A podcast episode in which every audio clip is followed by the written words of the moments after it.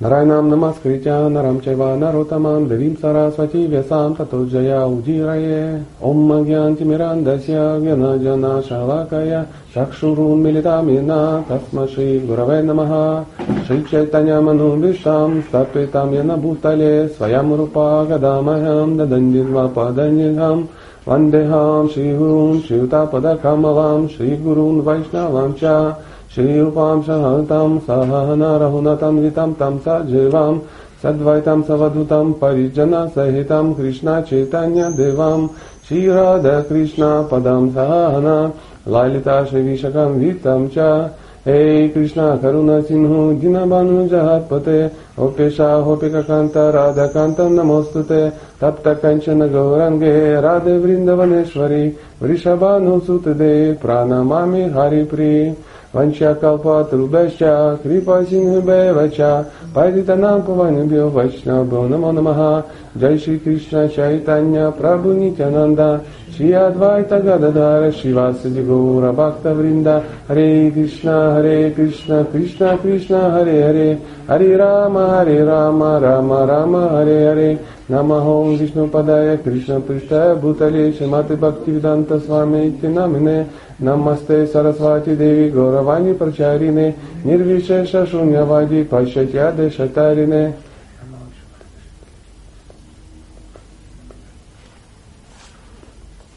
а, Если есть такое желание, оно такое да, желание должно быть у каждого, кто а, пытается читать книги. По мой, моя личная реализация, что я пытался читать книги, и они мне не читались по определению. То есть открываю и еще на стадии э, Ом Намо Бхагавате Васудевая, ты начинаешь тебя сон. Я читал первую песню Бхагавам, читал ее годами, скажем так. То есть год читаешь, а где-то там на второй главе, ты даже не понимаешь, что происходит, какие-то. И один э, мудрый человек, видя ну, страдания Неофита, говорит, а ты начни Мангалачарану читать. И я как-то так вот что-то предался, не стал умничать. Я взял э, и вставил в книгу закладочку. У каждого в книге есть закладочка. Я взял кусок, э, вырезал из, из блока от сигарет красный ЛМ. Там такая мягкая, гладкая, очень красивая. И эту мантру туда переписал. И каждый раз, когда я брал книгу, я ее открывал, там лежала эта закладочка. И я вынужден был ее читать, ну так, как я решил. И странным образом, через какое-то время, у меня проявился интерес к чтению. Я так этим делом увлекся, что ну, в состоянии аффекта перечитал все на свете, что только есть. Да? У меня даже возник спортивный интерес все это прочитать. И я прочитал все, что там у нас продавалось, все, что я купил и тому подобное. Сейчас я читаю второй раз, уже не так часто я ее повторяю, но медитации какие-то есть. А она написана в Бхагавадгите. В самом начале вы открываете, и там написано Мангала Чарана. Это не обязательно должны быть эти мантры, это могут быть ну, какие-то другие, часто какие-то лекторы читают ну, другие Мангала Чараны, кого что вдохновляет. Ну, я консерватор, я как бы не сильно продвинут в этом вопросе, я читаю, что, ну, что написано. Ну вот такой легкий экскурс, если вдруг вам интересно, можете Спасибо этим воспользоваться. Да. И вот э, сегодня э, так получилось, что мы добрались до до седьмой песни. Ну, как наши вот эти легкие сектантские утренние встречи по Бхагаватам. Вот сегодня мы уже добрались до седьмой песни. И э, мы будем, э, будем их, ну, будем, будем об этом говорить. Э, я немножко повторю, немножко изменился контингент, поэтому я ну, еще раз э, повторю, как, э, все, как все происходит, что такое Бхагаватам. Э, Бхагаватам состоит из э, нескольких ну, уровней определенных, есть несколько видов ну, информации, как подается. Естественно, что он многослойный, однозначно многослойный. Э, и мы сегодня будем заниматься самым верхним слоем, э, ну, такую пленочку снимать. Почему? Потому что Бхагаватам, ну, это чтиво для парамахамс. Это браманическое такие развали, ну, развлечения, развлечения по-русски так это звучит. И э, ну, нам сложно похвастаться браманическим умонастроением, нам что это очень нравится. Поэтому Весадева, дай Бог ему здоровья, он понимал это, он понимал, с кем он будет работать. Поэтому есть сюжет. Есть еще сюжет какой-то. То есть, если Бхагавадгита, вы заметили, там сюжета нет. Ну, то есть, вначале какая-то завязка, а дальше пошла такая бхактигьяна такая. то-то, то-то, то-то, то-то. На самом деле, если бы не комментарии Прабхупады, читать Бхагавадгиту было бы практически невозможно. То есть ну, сошли с ума от всех вот этих вдыхаемых воздух, выдыхаемых, там вот эти все штуки, и всякие вот эти набор вот этих йог, карма йога, карма саньяса йога, э, нишкама карма йога, сакама карма йога, там выше лестницы, пурушотама йога, такая-то йога, такая-то, три там, ну, три гуна, трая, випхага йога, йога развлечения э, между тремя гунами материальных природы, йога развлечения между тем-то и тем-то. Ну, то есть с ума можно зайти. Каждая глава это какая-то йога на самом деле. И вот э, э, как поле, знающий поле, читали, да? Ну, там сразу входишь в коллапс, потому что э, не очень все это понятно. Я все это разобрался с этим полем, знаешь, все зафиксировал, но ничего не понимаю до сих пор. То есть пока читаю, понимаю, потом поле. Ну, понятно, есть поле, есть знающий поле. Кто из них кто? Ну, один день так считаешь, один день так. Но смысл в том, что это достаточно такая жесткая штуковина. А, поэтому что любят люди? Люди любят какие-то истории. Люди любят. Поэтому Махабхара это написано для кого? Для женщин, для э, э, Двиджабанку, для ну, просто не очень разумных там, ну, народа, для шудр, ну, в общем, наш, наш контингент на самом деле. А почему же Бхагавадгита, ну так, в мире интересно, почему же она такая, ну, мудреная, как вы считаете? Ну, почему э, Кришна не пошел по этому пути и Бхагавадгиту не написал вот так вот в картинках, чтобы там было интересно? Ну, чтобы не потерялся. Вопрос с подвохом на самом деле. Чтобы потом, когда вы скажете чу странно, я тут же выскочил на голубом коне и сказал, и тут же, ну, мне стало хорошо от того, что я об этом как бы узнал. Но ситуация в том, что именно так и она и написана. Дело в том, что Бхагавадгита это часть Махабхараты, а Махабхарата это, это огромное количество стихов, то ли 240 тысяч, то ли ну, что-то огромное, очень большое. И вся Махабхарата написана сюжетами. Согласна. А Бхагавдгита 700 стихов, их просто всунули туда. Самое интересное, Бхагавдгита это самый главный кусок Махабхараты. Все остальное это вот э, бутерброд с двух сторон, чтобы вот Человек читал, читал, погрузился вот это в, в, в династии, вот эти во все, погрузился, вот эти, кто за кого вышел замуж, кто на кого напал, кто-то, вот эти все, все вот эти разговоры, все вот, все вот эти истории, которые очень интересны. Ну, всем же нравится сериалы смотреть. Ну, я понимаю, может быть, продвинутым вайшнавам не нравится, ну, ну им нравится смотреть хорошие сериалы, да? да. Более короткие. Бо, ну, может быть, более умные, да, там какие-то имеют, ну, пример какой, не знаю, ну, может быть, где красивой вряд ли все смотрят, да, но апостолов все с удовольствием просмотрели. И, и ну, никому об этом не говорят, или там я еще не знаю, что ликвидацию какую-то. Смысл не в этом. Смысл в том, что сюжет, смотреть за чужой жизнью всегда очень интересно. И вот э, Кришна всех размягчил, а потом дик 700 стихов и всунул. Да, то есть, и, и человек раз и проглотил. А дедушка Прабхупада раз и дал комментарий на это. То есть, пык, и Хари Кришна, и пошли, и попали, и попали. Вот так, вот так поступают, вот это называется духовные технологии. Мудрецы этим за, за, а то мы сейчас погрузимся в тему с темечками там. И э, Махапара, э, Бхагаватам, там есть несколько таких, э, э, ну, ну, скажем, сюжетов. Есть сама сюжетная линия, да, кто, как, что, какая-то открытая история такая. Есть э, молитва, мы об этом вчера говорили, обязательно будет молитва, кто-то кому-то ну, прочитает молитву. Есть система наставлений. Ну, Майтрея сидит там с Видурой, а Народа сидит там еще с кем-то. Ну, то есть постоянно кто-то с кем-то сидит и дает какие-то наставления. И вот седьмая песня, она, она такая, там, ну, так серьезно с наставлениями. Наставления продвинутым людям, ну, разумным, там, наставления э, э, разным ашинам, варнам, то есть э, Парахлад а Махарадж все эти штуки как бы давал. И есть еще маленькие такие нюансики, там описание чего-то, там, э, ну, строение Вселенной, э, описание адских планет, ну, и тому подобное. Особенно вторая и пятая песня очень, ну, как бы, ну, изобилуют такими штуковинами. Мы берем только один кусочек. Мы берем сам сюжет. Сам сюжет, который э, призван, чтобы ну, мы поняли, как это вообще все происходит. Почему? Бхагаватам это такое, произведение толстое. А читать быстро мы не очень можем. Ну, кто за день прочитывает весь Бхагаватам? Нет, ну это затягивается на месяца, если ты читаешь. И поэтому там, э, и ты теряешь сюжет. Теряешь сюжет. То есть кто, чего, кто знает, что там Майтрея сидел с Видурой. Кто это такие, Бог его знает. Непонятно, почему они там сидят. Но мы сидим Майтрея в очах. Что за Майтрея, кто такой, неясно. А, почему там, а, кто такой Сута Госвами. Сидели, сидели, вроде был а, Шукадева Госвами, смотрим, уже Сута Госвами нам что-то вещает. Откуда взялся, неясно. Тем более Бхагава там хитрая штуковина, она не написана не в хронологичном порядке. То есть если это была история просто, ну история династии там Барата, да, ну тогда было, вот родился, пошел в школу, защитил ее, там я не понятно как, поступил в кулинарный техникум, забрали в армию, ну и так далее, и так далее. В итоге умер мучительной смертью и поставили ему памятник, все счастливы, все. Багова там не такой.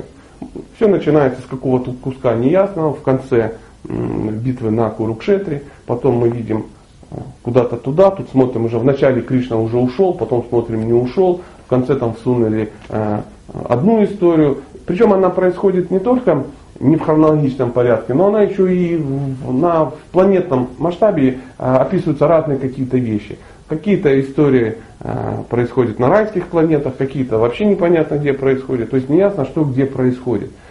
Почему так? Потому что задача Бхагава там не а, рассказать нам, как оно было. Таких ну, историй таких много, да, которые описывают просто историю. А вот мы читаем первую, как это теоретически построено, читаем первую главу и погружаемся в нее, удивляемся, и надо предположить, что мы духовно как-то ну, продвигаемся. То есть мы что-то осознаем. Как только мы чуть-чуть осознали, на нас нападает вторая песня. И мы уже ее читаем. Прочитав ее и что-то поняв, э, приходит третья с набором историй, да, и мы как бы опс, прогрессировали до, для три, до третьей. Потом до четвертой, та -та -та -та, и пошли, пошли, пошли, пошли, и глядишь, когда тогда добрали десятая, одиннадцатая, двенадцатая. Что делать, если человек сразу начнет читать десятую, например? Вот такое происходит на каждом углу, я понимаю э, мудрецов, почему? Ну, потому что, ну, потому что это так. Вот, например, вчера на ну, вечером мы там зацепили кое-какие вещи, да, которые ну, выше нашего представления, согласитесь. То есть это э, экодашабхавы какие-то и тому подобное. И э, заметили, за, зацепило две вещи. Шоколадные конфеты и экодашабхава. То есть, понимаете, такие две, э, две крайности. И потом ко мне и сразу несколько человек подходит и говорит, а ну-ка скажи конкретно, как определить свою истинную форму, то есть а, а почему вот там-то, а вот я что-то не понял, а почему Кришна во Вриндаване, тут у него же есть законная жена, а он там налево ходит, это ж нехорошо, а вдруг я стану пастушком, такая амбиция сразу, а он с моей женой загуляет, это нехорошо, у нас возникнет конфликт, я говорю, солнышко, расслабься, Бхагавадгита, начинаешь читать, и со временем, когда ты доберешься, ты поймешь, что никто с твоей женой во Вриндаване гулять как бы не будет. У тебя будет своя жена, а у него будет своя жена. Точно, я говорю, зуб даю, так и будет. И он спокойно пошел дальше, ну, духовно прогрессировать. Вот, вот как построен Бхагавата. Ну, это такое, в двух словах, ну, что-то потратил все время. А сегодня у нас седьмая песня. Седьмая песня, это, ну, нельзя сказать самая центральная. Они все самые центральные, но она не безинтересная, не безинтересная.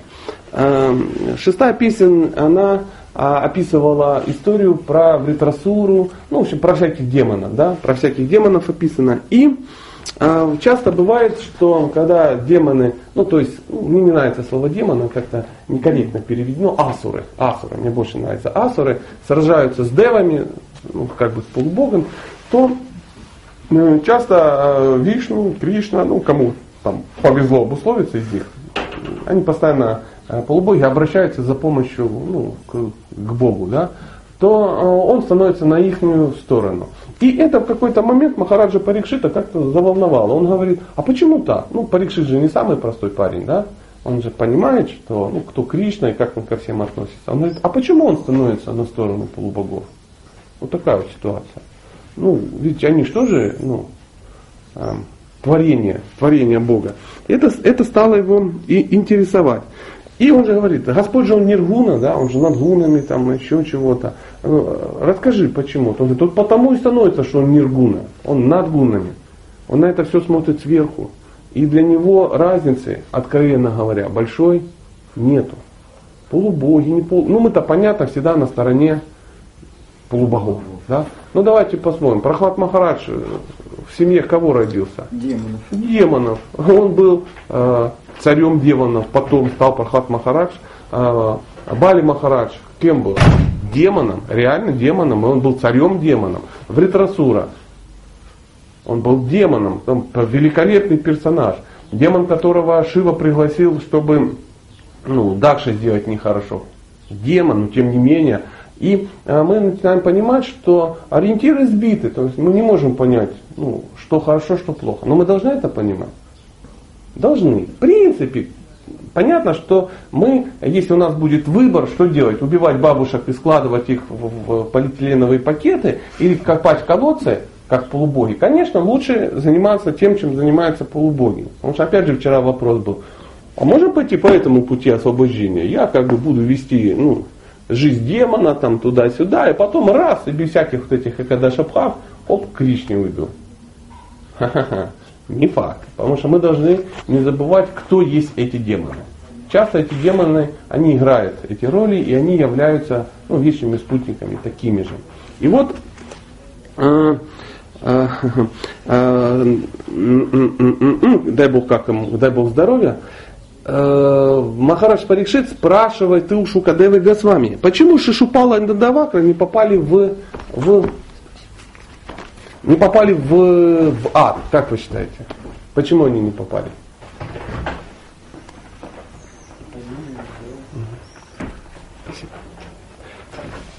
А что бы они туда попали? Что бы они туда попали? Они ведь... Да, да, Шишупала Дадава, когда он убил, одному голову снес, второму тоже просто порешил, чтобы много не говорил. Но мы должны понимать, кто они такие. Это Джая и Виджая, да, это э, вечные спутники, это привратники на воротах э, Вайкунха, которые э, ну, в мыслях изъявив желание помочь Кришне реализовать его рыцарские наклонности, э, попали под э, проклятием э, четырех маленьких браманенков в виде кумаров и попали в ну, стали демонами на три жизни. Сначала они родились а, Хираньякши и Хираньякашипу. Хираньякшу уже э, Господь в наших историях порешил в четвертой песне. Сейчас э, вот седьмая пришла, Хираньякашипу получит свое. Потом э, он родился как Равана и Кумбакарна, да? Знаете, да, это в Рама-Лиле. Когда, ну, Господь тоже пришел и одного и второго убил. И третий раз они родились в Кришна-лиле, как Шишупала и Индандавака. То есть Шишупала это был царь, который все время его критиковал, все время на него нападал. И в один прекрасный момент на одной из ну, собрания мудрецов, где Кришну выбрали председателем Совет акционеров Общества мудрецов, Шишупала сказал, что друзья, это все фигня, вы посмотрите, у него как бы и репутация подмочена, и, и как бы криминал на нем висит определенный, там кого-то убил, по-моему даже он женщин убивал, а которых не убивал, у него с ними вообще какие-то были. Ну вы же знаете, кто такой. И вообще он там не кшатри даже, непонятно, то ли шудра, то ли вайша. Ну и он сидел, это все как бы рассказывал всем, все сидели внимательно слушали, а Кришна сидел и загинал пальчики. Потому что у того было у Шишупалы был благословение, что он а может оскорблять Кришну, ну только сто раз. И он говорит, сказано, сделано. И в какой-то момент увлекшись, он назвал его ну, там, черным баламутом 101 раз, он говорит, все, закомпасировано, дружище. Он призывает Сударшану чакру и делает шишупалу, ну, короче, на, на голову. Ну, это вот, э, но а позже Джай Виджай, они проявились еще как э, Джагай Мадхай. Это уже в, в, в читании Лили, Гаура Лили. Ну, знаете, да? Это были два таких оболтуса, два деградировавших брамана, которые там терроризировали всю, всю округу. Их там, за ними гонялась полиция, ну ничего сделать не могли. Они там даже кого-то убивали, кого-то насиловали, что-то грабили и все время бухали, как сапожники. И в один прекрасный момент, столкнувшись э, с Нитянандой и э, надо полагать, если я не ошибаюсь, по-моему, с Харидасом Такуром они столкнулись, или с Адвайтой, с Харидасом. М? С Харидасом, да? А, они вступили в какой-то конфликт, и даже кто-то получил горшком по голове из возвышенных. Тут же появился Господь Читания и сказал, ну все, конец кино, и хотел их убить, но не убил, они покались, но это история из читания Чайтамрита, если вам интересно, ну все ее знают наверняка. И это было четвертое, мы об этом сейчас говорим, четвертое воплощение э, Джая Виджая. То есть почему они родились четвертый раз? Потому что такие замесы случаются не часто. То есть такая красота, как Гаура она не происходит постоянно. И разумные люди, они никогда не пропускают такие фестивали.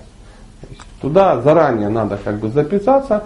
То есть все живые существа, из, э, ну, все знающие люди, они э, попытались сконцентрироваться в этой несчастной Индии, малюсенькой, ну относительно, чтобы участвовать в, ну, в, вот в этой игре Бога. Говорится, что в некоторые тела там ну, чуть ли не по пять личностей загружалось, чтобы ну, чтобы только это видеть. Естественно, что Джай и Виджай не могли пропустить, тем более у них есть проклятие, они тут же пришли демонами, так чудесненько, и поучаствовали в процессе.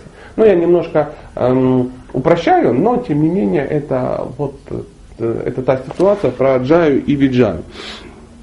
Эм, в, в, в четвертой песне описывается вот эта история, когда э, кумары пришли на Вайкунху, и Виджай их не пустили не пустили на Вайкунху, они тут же были обвинены в двойственности, что у них умонастроение как бы ну, не жителей Вайкунхи, духовного мира, где нет двойственности. И тут же были пацанами прокляты. И они вот, э, почему мы об этом говорим? Эта история сейчас будет о Хиране Кашипу. Это тот, ну, это первое, ну, первый раз, когда демоническое воплощение. И вот э, как все э, происходило. Хирани Кашипу был сильно расстроен после того, как Господь Варахадев взял и убил наглым образом Хиранякшу. То есть мы в третьей, в третьей песне ну, обсуждали эту историю. И, естественно, он тут же пошел искать, ну, искать врага, чтобы его убить. Был ли Хирани Кашипу могущественной и ответственной личностью? Был, реально был. И поэтому, ну, ну и он так заслуженно читал, что это несправедливо, что на, за родственников надо вписываться, и он пошел вписываться. Но им, он никого не нашел, ему сказали, ну ты настолько крут и могуч, что Вишну спрятался в сердцах людей, ты его там как бы не найдешь, не найдешь. Э, какая была главная, ну я не знаю, такая медвежья предъява к Богу со стороны Хирани Кашипу? Он его обвинил в предвзятости. Он обвинил его в предвзятости, что ты постоянно на стороне полубогов никчемных выступаешь, а они как бы ну, не совсем достойны этого, а вот мы как бы крутые, а ты вот так поступаешь. И поэтому будем с тобой биться на кулачках, ну, насмерть. Вот приблизительно вот а, та, такие он вещи как бы сказал. Но э, поймать э, он Вишну не смог, Вишна испугался и спрятался, поэтому он начал глумить бараманическую культуру. Ну, то есть э, там, прихватывать где-то браманя, там, осквернять какие-то жертвоприношения. Ну, в общем, он, так как он был царем, то возникло, а, отлучил церковь от э, государства и стал ее глумить. Вот таким вот образом. И, э, естественно, что когда ну, происходит какой-то натиск да, с какой-то стороны, то полубоги начинают потихонечку э, скрипеть, там, это самое, и обращаться к Вишне. Так, такое бывает. Такое бывает. Э, и вот Хирани Кашипу, был ли он хорошим царем, как вы считаете? Он был классным царем. В его царстве было все очень, очень, очень круто налажено. То есть было, было процветание, Э, уровень валового национального дохода был очень высок, то есть э, он понимал, что, как все происходит.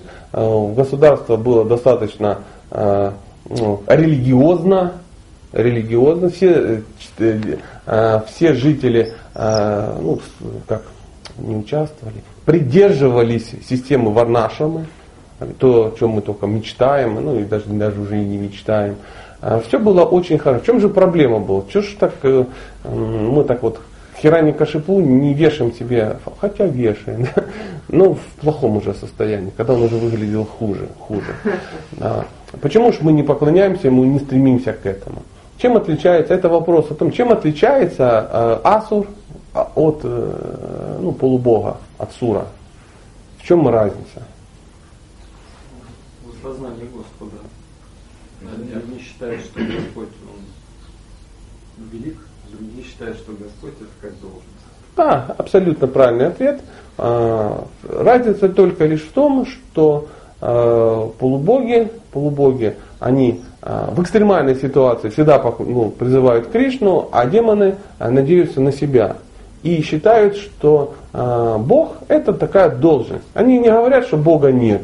Они реально понимают, тем более, ну как сказать, что его нету, когда он убил твоего брата, да? Но они считают, что это просто могущественная личность, а всех могущественных, это, кстати, высокий уровень, понимать, что каких-то высоких положений можно достичь аскезами. И это в принципе, в принципе правильно. Все правильно, за исключением того, что они думали, что аскезами можно и достичь уровня Бога. И вот тут был маленький, ну, маленький такой вирус в башке. Хирани Кашипу, желая стать могущественным, он э, на, совершал аскезы. Аскезы Хирани Кашипу были э, очень мощные, очень такие матерые, серьезные. Э, то есть он там стоял на кончиках пальцев там, десятилетиями, если там не тысячелетиями. Ну, те времена немножко по-разному, по-другому жили. То есть вот, ну, кто-то встаньте и просто, просто встаньте, подняв руки вверх. Ну, пять минут кто-то простоит, да? Через десять начнет, ну, ум начнет трясти. Если кто-то простоит полчаса, начнется безумие. А через два часа человек сойдет с ума просто от, от, ну, от такого состояния. Пробовали? Вот просто встаньте ничего не делать. Просто ничего не делать. Это очень сложно. Очень сложно. Останьте на носочке. Да? И вот эта аскеза, она, но он был настолько целеустремлен, что говорят, что его тело съели, муравьи съели. Пока он стоял, и муравьи как бы наползли, как положено, да, и сделали из его тела муравейник, да, и сожрали его потихонечку, а он даже не повелся. То есть стоял один такой обглоданный скелет, но силой могущества он поддерживал жизнь ну, в этом теле. Ну вот мы были в лесу, там два десятка муравьев э, залезли в мою палатку, потому что я свой домик поставил на ихний. Ну, в состоянии аффекта. И у меня возникли сразу какие-то трудности. Они ну, маленькие, как бы, они же такие, они особо даже не кусались, но они там ползали. И, и это, ну, это приводило в бешенство. Каждый вечер я там их выдувал, потому что их даже не взять. Ну, сидишь, фу, фу, выдуваешь их из палатки, и Хероника их не выдувал. Он, он тянул такую серьезную аскезу. И а, восхищенный Брахма дал ему благословение. То есть всегда когда появляются какие-то ну, такие могущественные аскезы, более могущественные личности, ну, может быть, из чувства безопасности, знаете, они появляются, говорят, что ты хочешь, что ты хочешь. Потому что э, все в иерархии начинают думать, вот Индр часто думает, ну и, и какие-то полубоги, что этот могущественный аскет, он хочет занять их должность. Это нормально, потому что все понимают, аскезы совершают, чтобы куда-то возвыситься, а там же все занято, да, то есть нету вакансий, там не висит такая табличка в департаменте ну, трудоустройства полубогов, что есть вакансии, то есть сейчас свободен Варуна, свободен, там полубог, отвечающий там за комаров, есть такая вакансия. Нет, этот вопрос решается э, методом вытеснения такого. И вот э, кто-то э, становится более могущественным и занимает эту должность. И вот э, Брахма появляется говорит, что ты хочешь, солнышко, что ж ты так напрягаешься? Он говорит, хочу бессмертным быть. Он говорит, ну ты молодец, бессмертным. Как ты будешь бессмертным, коли я смертен? «Ну, давай как-то, ну, корректируй свои желания. А, бессмертным не, не бывает бессмертных. Что я так? Дункан Маклау, что ли, или как-то так. Нет, поэтому э, э, давай-ка по-другому сделаем. Давай э, мы сделаем так, бессмертным, чего ты боишься? Он говорит, я хочу, чтобы меня не мог убить никакой полубог, я хочу, чтобы меня никто не мог а, убить там из тех-то, тех-то, тех-то и тех-то. Он говорит, ну хорошо. А еще я хочу, чтобы меня не мог убить никакой зверь. Ну, ну хорошо, и зверь тебя не убьет, без проблем. А я хочу, чтобы меня нельзя было убить никаким оружием. Он говорит, и это правильно. Вот я, говорит, не хочу, чтобы меня ни днем не убили, ни ночью. И знаете, вот эти все, как бы, все эти расклады, он как бы рассказал, ну, то есть эм, подстраховался такой, получил от Брахмы страховой полис на все виды безопасности, на все виды опасности. Знаешь, ну, сталкивались, да, кто-то, от землетрясений, от урагана, от там еще чего-то. То есть застраховался вроде от всего и в состоянии счастья, ну, вернулся домой. Что же происходило м, в это время? А, его могущество Хиранькашипу стало таким, таким серьезным, что что он просто захватил весь мир, все три мира. Одно время он даже жил во дворце Индры, Индр куда-то запинал, Индр там на даче где-то тусовался. То есть он был настолько могущественный, э, что э, ну, им восхищались все. Он был, он был крут, крут. Когда были крутые жертвоприношения какие-то, ну, вселенского масштаба, его приглашали как главного из жрецов, потому что он во Вселенной э, мог петь ведические гимны круче всех.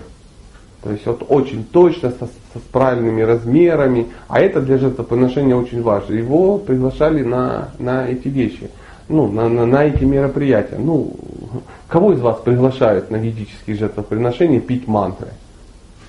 И я что-то давно-давно не видел подобных приглашений. Скажу Богу, я их никогда не видел и никогда не увижу. Почему? По кочану, да, вот, потому что, потому что это очевидно, это очевидно.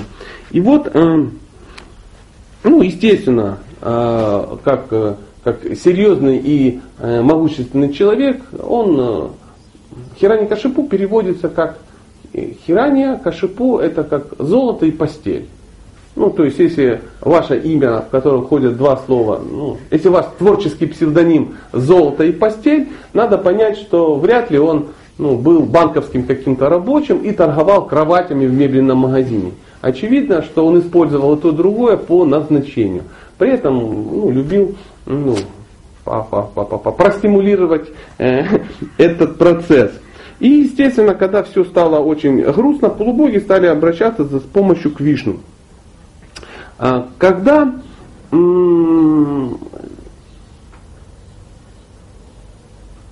него, как у царя, у него были дети. И самым любимым, самым таким хорошим Э, и самым нам нужным э, для нашего обсуждения был Прохлада. Прохлада был очень хорошим, добрым мальчиком. Ну, такая история. Жил да был один мальчик. Такая вот кришнаитская байка. И, естественно, папа вкладывался в его образование. Он вкладывался в его образование. Были наняты специально два профессора по образованию. Одного звали Шанда, а второго звали Амарка. Это были э, сыновья Шукрачари. Кто был Шукрачари? Шукрачари это духовный учитель всех демонов. То есть э, пацана учили его дети. Ну, подразумевается, что эти два персонажа были квалифицированы. квалифицированы. И однажды они как преподавали в школе, там собирались какие-то дети продвинутых демонов, и демонята учились в школе, нормальное состояние. И вот однажды пацан приходит домой, папа, это иди сюда, солнышко. Ну, знаете, родительские чувства. У кого есть сын, особенно в таком невидном возрасте, 5-6 лет, ну, он такое, оно такое мягкое, оно такое хорошее, оно такое доброе, то есть еще нет переходного периода, то есть он еще не играет в компьютер, не крадет у тебя деньги из джинсов, да, то есть он такой весь миленький. И он приходит, иди, солнышко, сюда, сядь папе на коленочки, расскажи, ну что ты там научился? Ну, в надежде, что папа, мы рисовали палочки, там, ну, такое. Тетя, тетя рассказывала, что есть Африка, ну, знаете, да, все знают, так, так, такой такой период жизни как бы бывает. И он говорит, сынуля, а что ты там выучил в школе? Расскажи папе. А он говорит, папа, папа. А, и рассказывает ему такой, очиньте обхеда обхеда тат. Он говорит, ты знаешь, папа, что Ишвара Парама Кришна Сачитананда Виграга, Кришна Верховная Личность Бога, он причина всех причин. И он говорит, тюх-тюх, стоять, стоять, что не понял, тюх. Ах, что это у тебя за темы какие-то. А кто это тебя научил? Кто это научил? В школе научился. Он говорит, ну пойди погуляй за компьютером. Э, господа преподаватели, у всех ну, встреча. Встреча с, э, с, с де, в деканате, да? На ковер.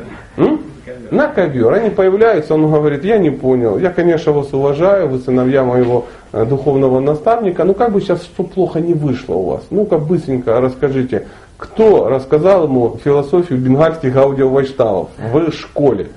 Вы что, ребенка отправили куда-то в какую-то сельскую бенгальскую школу? Он говорит, не-не, ничего не рассказывали. Рассказывали правила, ну, ну, всякие важные правила, как управлять государством, ну и тому подобное. Там НЛП какое-то, видимо, преподавали, э, как перестать беспокоиться и начать быть, как управлять людьми, как выступать публично, ну то, что должен уметь делать царь.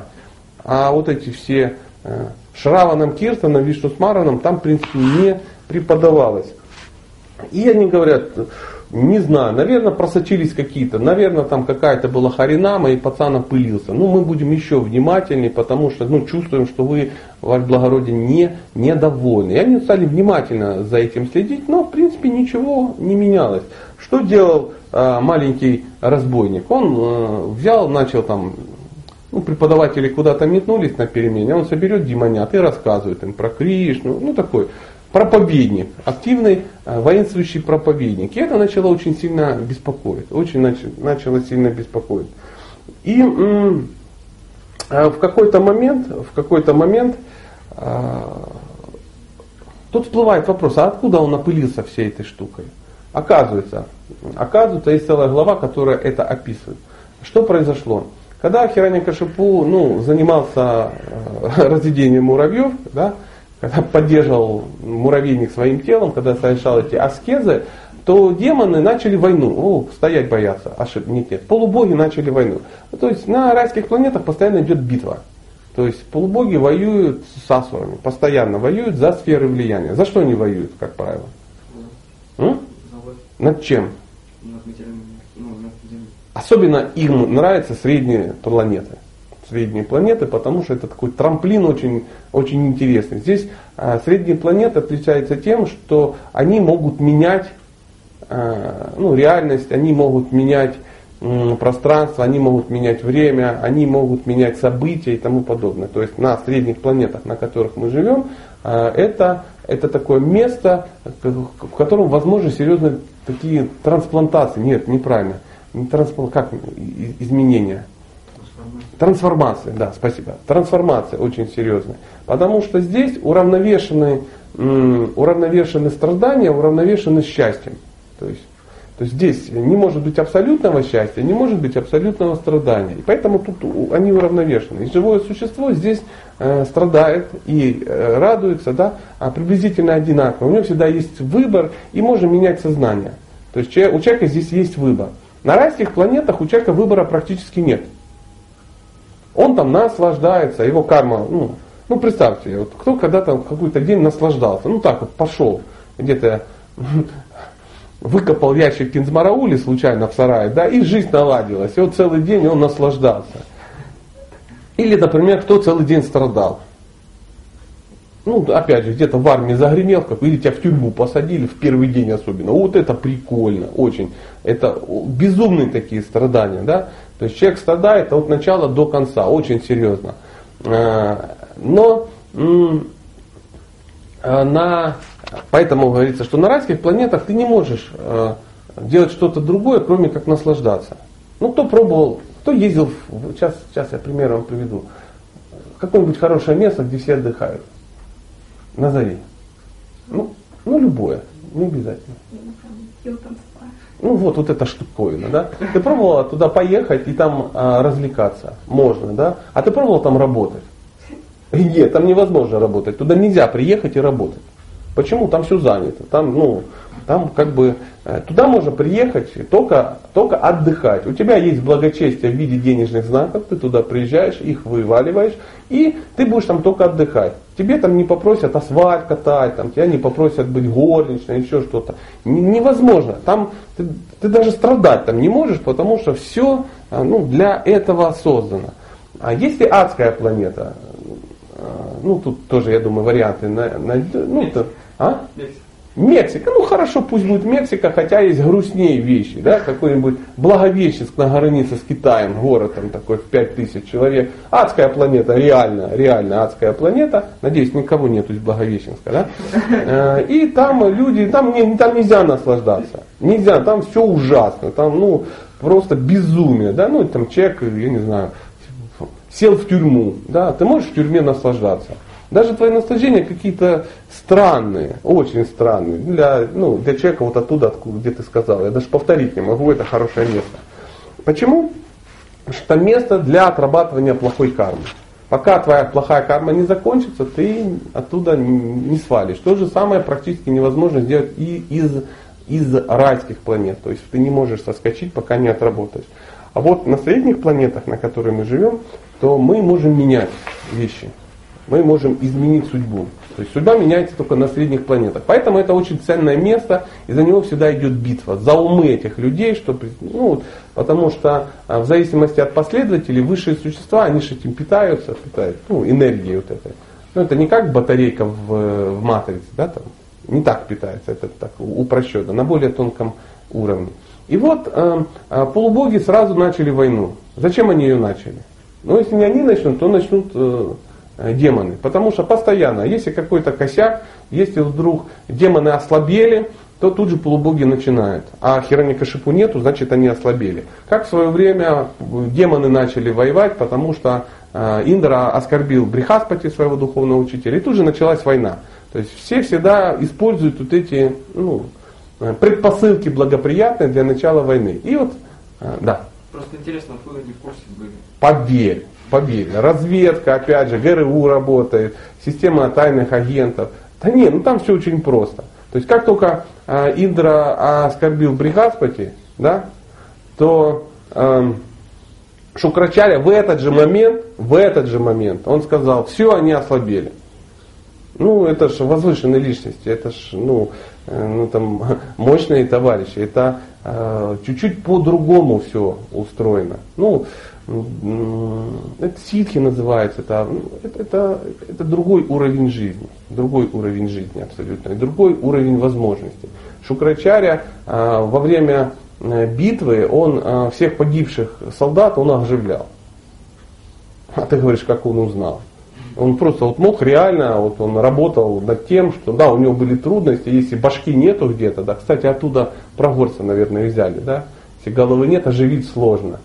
А так он делал, и там 80% э, бойцов он возвращал в строй. Прикольно, да? И вот э, началась эта битва, и у демонов э, сразу возникли трудности, полубоги все захватили, они даже захватили даже дворец Хирани Кашипу и в плен взяли его жену. Его взяли жену. И, а, а жена была в этот момент что? Беременна. Ее звали Каятка, она была беременна никем другим, как именно а, прохладом. И вот они ее захватили в плен и говорят, э, хороший демон, мертвый демон, мочить мамку. Но тут появляется кто? Как вы думаете?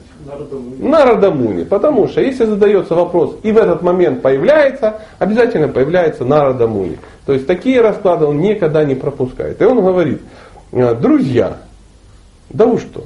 Да вы чего? Да как? Вы, да вы думаете, что делаете? Вы шаста это читали? Зачем мамку-то хотите порешить, беременную? Ну, у вас же должны быть какие-то понятия, все, не знаю, кодекс Бусидо почитайте хотя бы. Это нехорошо. То есть, а что она вам сделала? Воспользовались ситуацией, что папа в отлучке, так он, когда вернется, с ним и воюете, а женщин трогать не надо. Они, да-да-да, спасибо, наставник. А что же с ней делать? Давайте его в тюрьму посадим, ну я тебе говорю, посажу. И он их забрал вашим к себе. И она там сидела свою, ну, предродовые, знаешь, на, на сохранение, на сохранение. На Радамуне забрал ее на сохранение. Да, на сохранение. Вот оттуда это и пошло. И она была беременная, ну и что она могла делать в, в Ашаме Нарада Муни? Кроме как слушать Бхагавата. Ничего. И он ее, ей рассказывал, она одевала, ну а вариантов нету, как бы, ну, ну рассказывай, что не убивают и хорошо. И э, она все это услышала, но э, ничего не запомнила.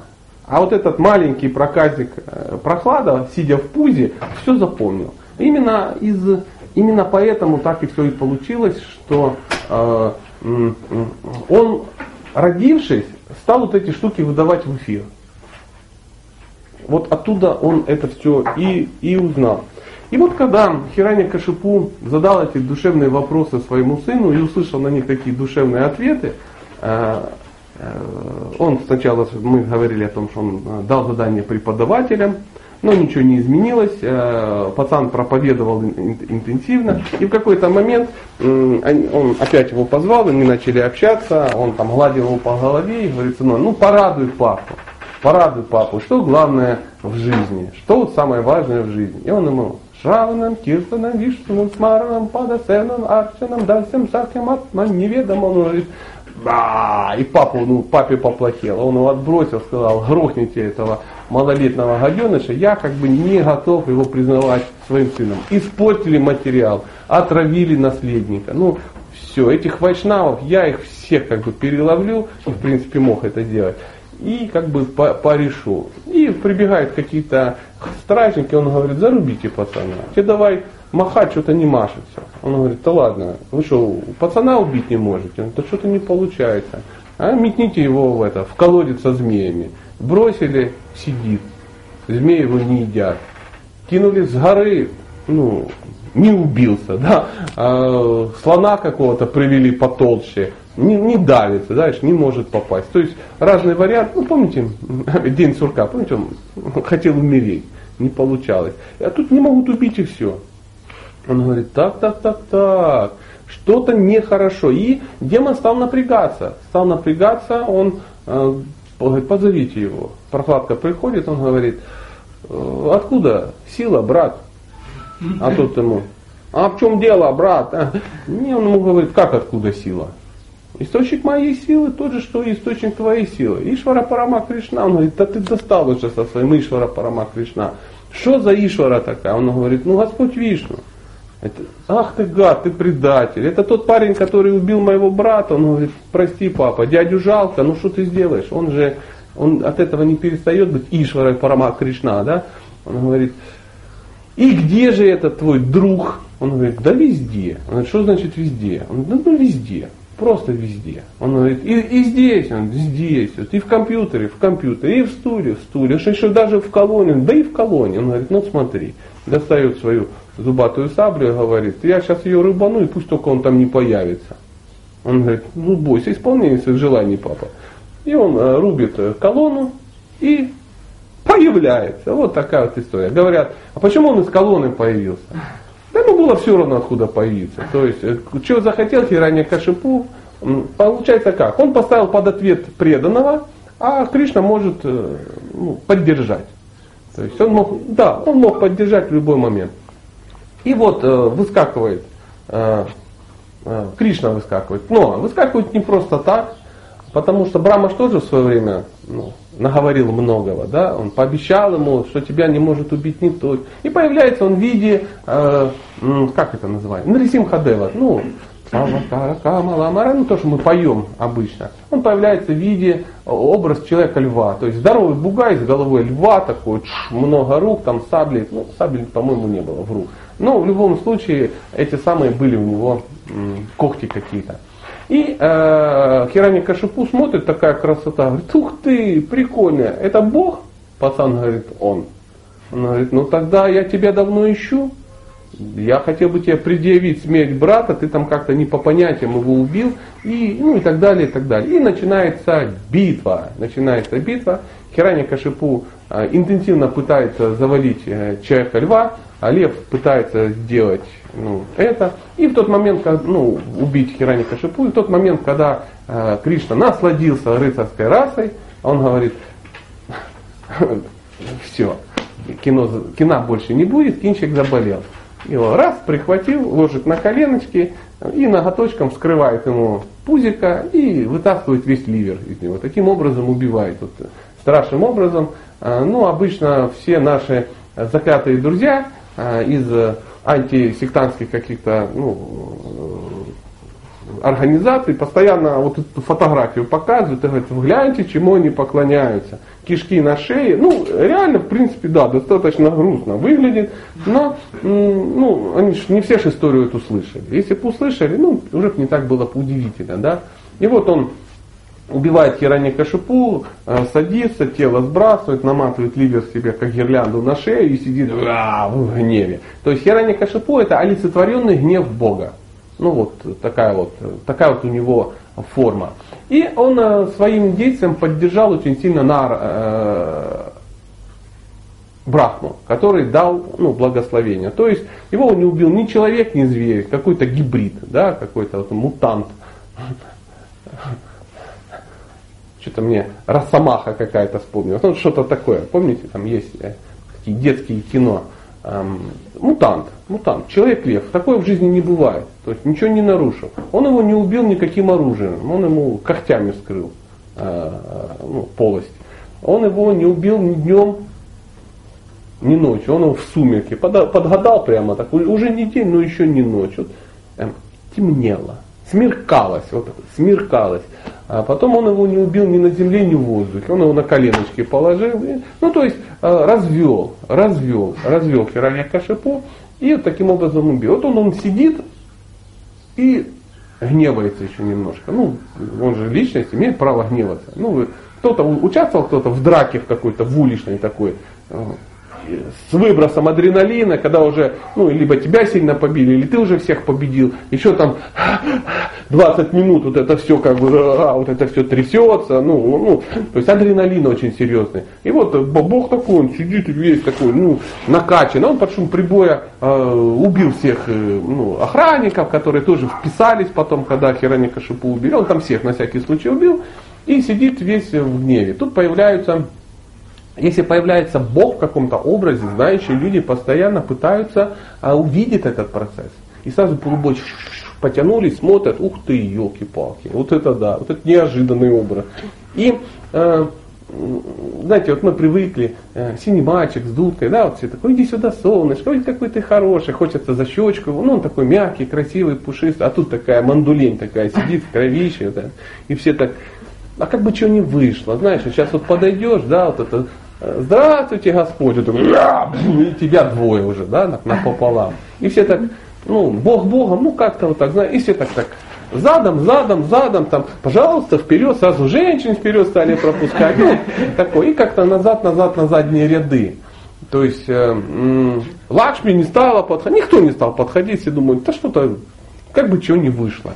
И говорят, пацан, давай, давай, давай ты, давай ты, давай ты, тут как бы ты уже многого насмотрелся, тем более, ну, чуть что будет минус еще один демон, да, и пацан пришел, гирляндочку повесил, и есть такие картины, где в этот момент э, э, он так подобрел, посадил на коленочки, папу скинул, кровь стряхнул, посадил э, прохладку, по голове его погладил, в этот момент тут очистился вообще очень, очень, очень сильно. Говорит, что хочешь, пацан? Он говорит, кришнаитом хочу стать. Он говорит, не вопрос, будешь кришнаитом, и будет тебе велосипед.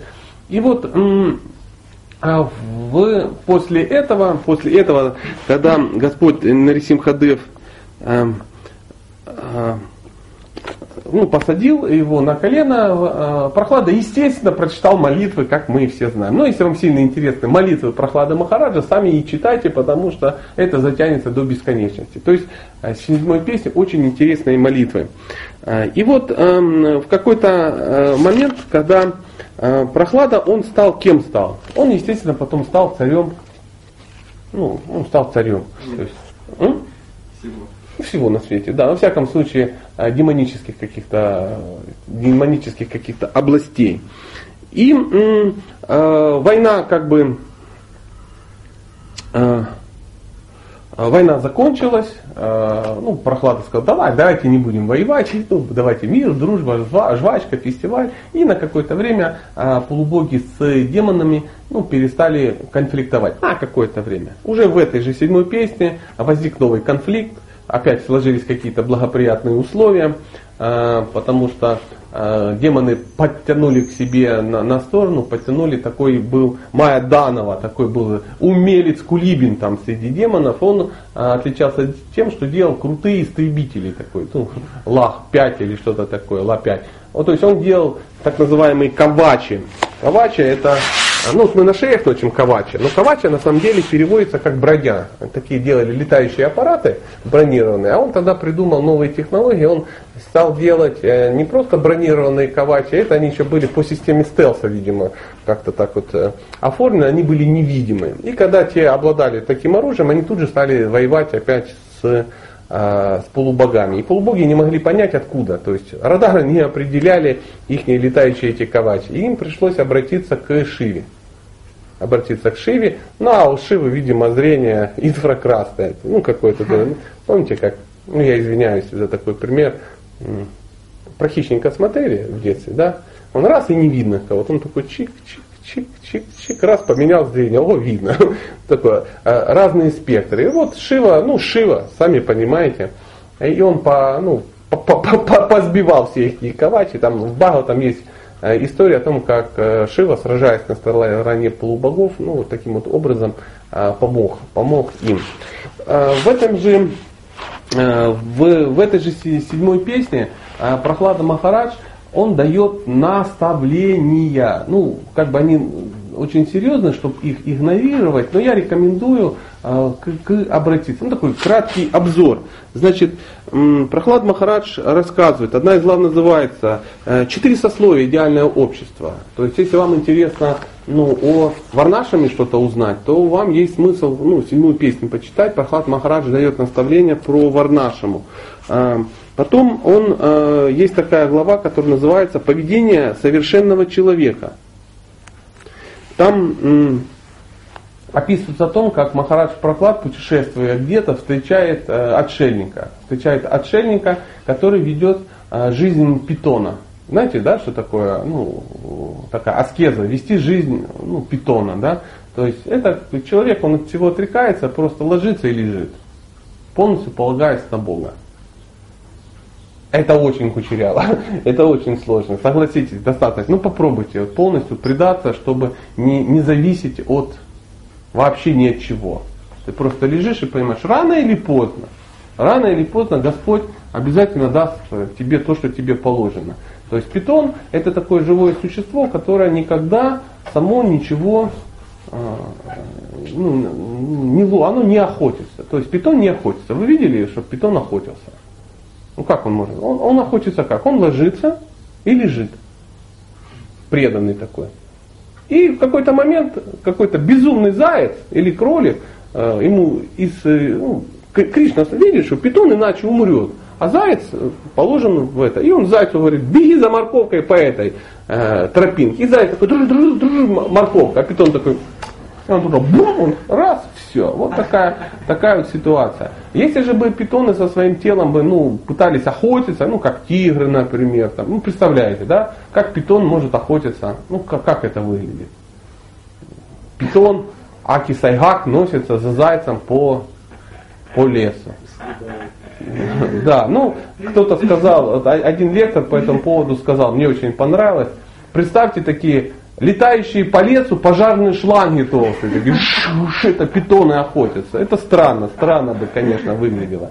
И что привлекло Прохлада Махараджа, когда он встретил этого ну, а, аскет, аскета в, образе, ну, в умонастроении питона, он говорит, что-то не кидается в глаза, что ты исхудал.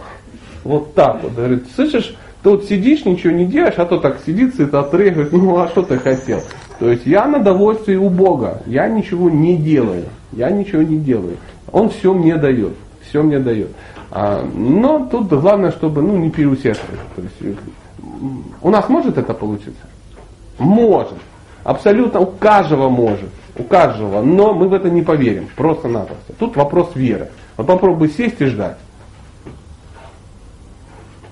И как, да как это произойдет? Ну что, мне кто-то придет и даст. Как вот э, мне одна девушка, я, по-моему, рассказывал эту историю, ну, она начала рассказывать. Иду по улице, 100 рублей валяется. Я говорю, я брать не буду. Нельзя поднимать деньги, ну всякие, знаете, есть какие-то такие штуки, нельзя поднимать деньги. Зачем, еще непонятно, что это такое, девушка приличная, идет дальше. Идет, идет, идет, 500 рублей лежит.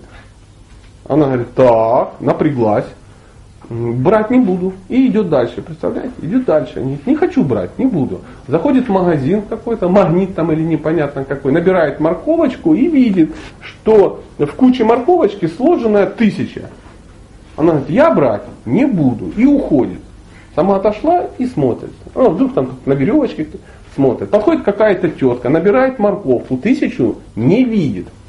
Люди подходят, берут, не видят. Она стояла подходит, взяла тысячу, ну моя, наверное, ну такая вот история. То есть если Кришна хочет дать, он даст. У него хорошая фантазия, и, пожалуйста, не ограничивайте его своими скудными представлениями о его могуществе. Поэтому помните, мы вчера там про МММ там тоже, ну так, немножко ну, вспомнили. Нету представителей. Никто так серьезно не занимается. Ну и так, на всякий случай, потому что если вдруг сразу скажите, я тогда заткнусь, а то как бы как с конфетами, что вчера не вышло. И э, Прохлад Махарадж дает, э, дает вот эти наставления, дает наставления. А самое главное из, он, есть такое наставление, одна глава называется «Идеальная семейная жизнь». И Прохлад Махарадж описывает, какая должна быть идеальная семейная жизнь у человека.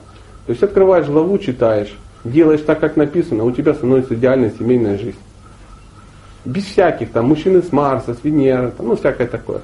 Почему? Ну, потому что главное наставление это петь Хари Кришна и раздавать просад. Если вот ты сможешь это так вот семью построить, что вся твоя семья только поет и просад раздает. И тут семья становится счастливой.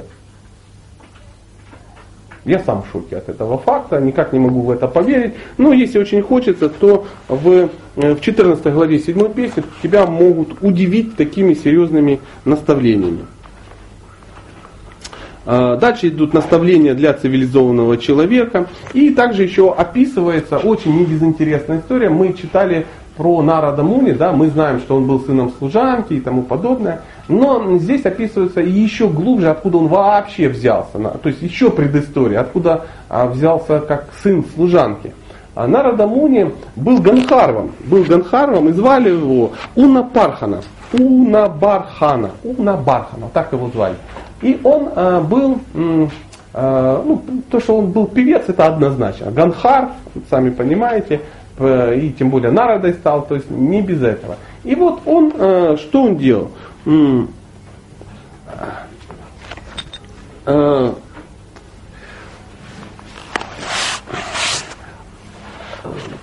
Ганхары занимались самкиртаной, ходили и пели. Ходили, пели, прославляли, прославляли Бога. Прославляли Бога. И этот э, Ганхар, о котором мы говорим, в какой-то момент увлекся пениями и на Санкиртане стал воспевать имена полубогов. Он там, ну там, та-та-та, та-та-та, там, Индра, Увача, ну что-то такое, про Инду стал петь.